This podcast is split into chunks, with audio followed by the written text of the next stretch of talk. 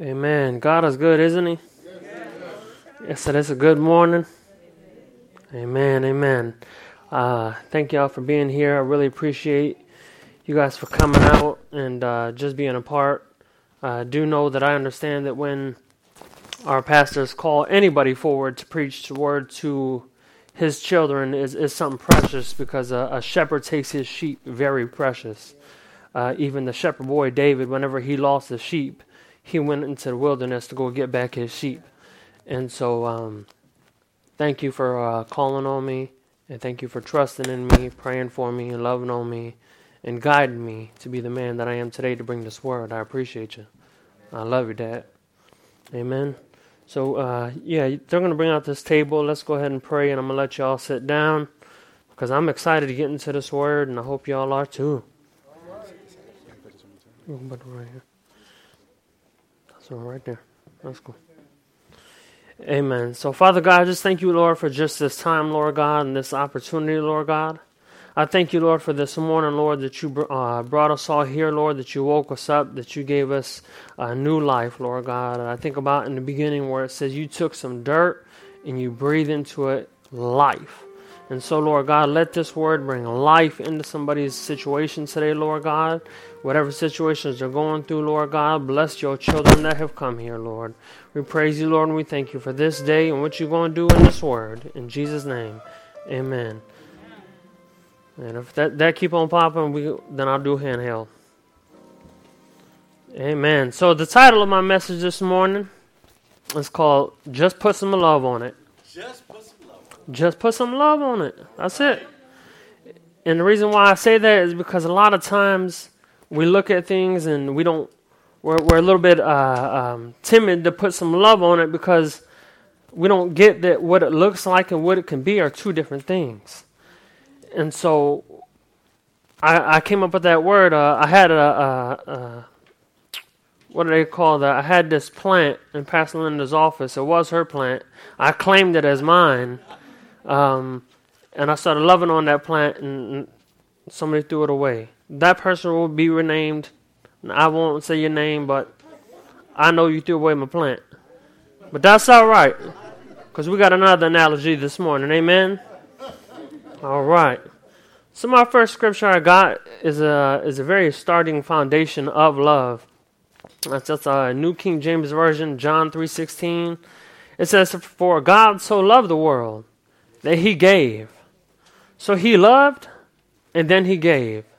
Y'all get that? He loved, so he gave. His only begotten son. So his the only thing he had, he loved, so he gave the only thing he had, that whosoever would believeth in him shall not perish but have everlasting life. Putting love on something or someone for that purpose of holding them higher than himself this man, he comes out and gives the only thing that he has because he loves us. He wants to see us live a kingdom life. He wants us all to make it to heaven. That's his desire. And he, because he loves us so much, he would care enough to say, "I'm gonna, I'm gonna give. I'm gonna start off by giving, and not just give of maybe some of a plethora of things I got, but I'm gonna give the only thing I got to show my love for you. That, I mean, that's a loving God. Putting some love. Somebody look at yourself today. God put love on you. If you here today, it's because God put some love on you. Uh, my next scripture I got is uh, also out the New King James Version. It's Mark 2 3 through 4. Said, uh, Then they came to him, bringing a paralytic who was carried by four men. And when they could not come near him because of the crowd, they uncovered the roof where he was. So when they had broken through, they let down the bed on which the paralytic was lying. These men, these four men, loved this paralytic man. They loved this man so much. That, that, that back then, they don't know what could have happened to him, but they knew that they had a friend that they loved, but there was a crowd, and they wanted to see him healed, and nothing else was going to persuade them differently. Nothing was going to persuade them differently. So they put in the effort. These, these, these four men put in the effort to take this paralytic man through the process of picking him up and carrying. I don't know how big the man was. I don't know if he was a big fella. He may he may have been my size. May have been Pastor Sam's size. I, you know what I mean? I'm just saying that these four men was dedicated to seeing their friend healed, this paralytic man. So they went through the process of carrying, I don't know how long, up to this building where they know Jesus was going to be at, lured him up on the roof, cut through the roof, dropped him down. First of all, I'm like, you ain't you ain't dropping me nowhere. What you mean? So so you gonna put me on a string and just lower me down? Like I, I got some faith, but y'all, something happens to this string. I'm I'm I'm going all the way down, and I'm already paralytic. So y'all trying to kill me at that point. But but he was these men were willing to go through the extent of whatever it would take to see their friend healed. And that friend was made well. Why?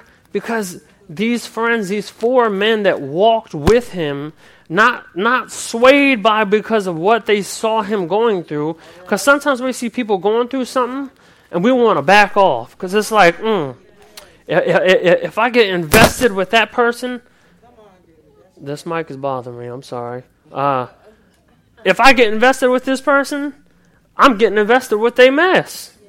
So now I got, I got to help him. If he's paralytic and he can't walk, I got to do things for him. I got to make sure he eats. I got to make sure that he got what he needs. I got to make sure he took a bath. And to some people, that's like, mm not me. Nah. That's that's too much on me. I'm trying to take I'm trying to take care of me. I got issues. Nah. These four friends said we're gonna take them all the way, and so they took them all the way.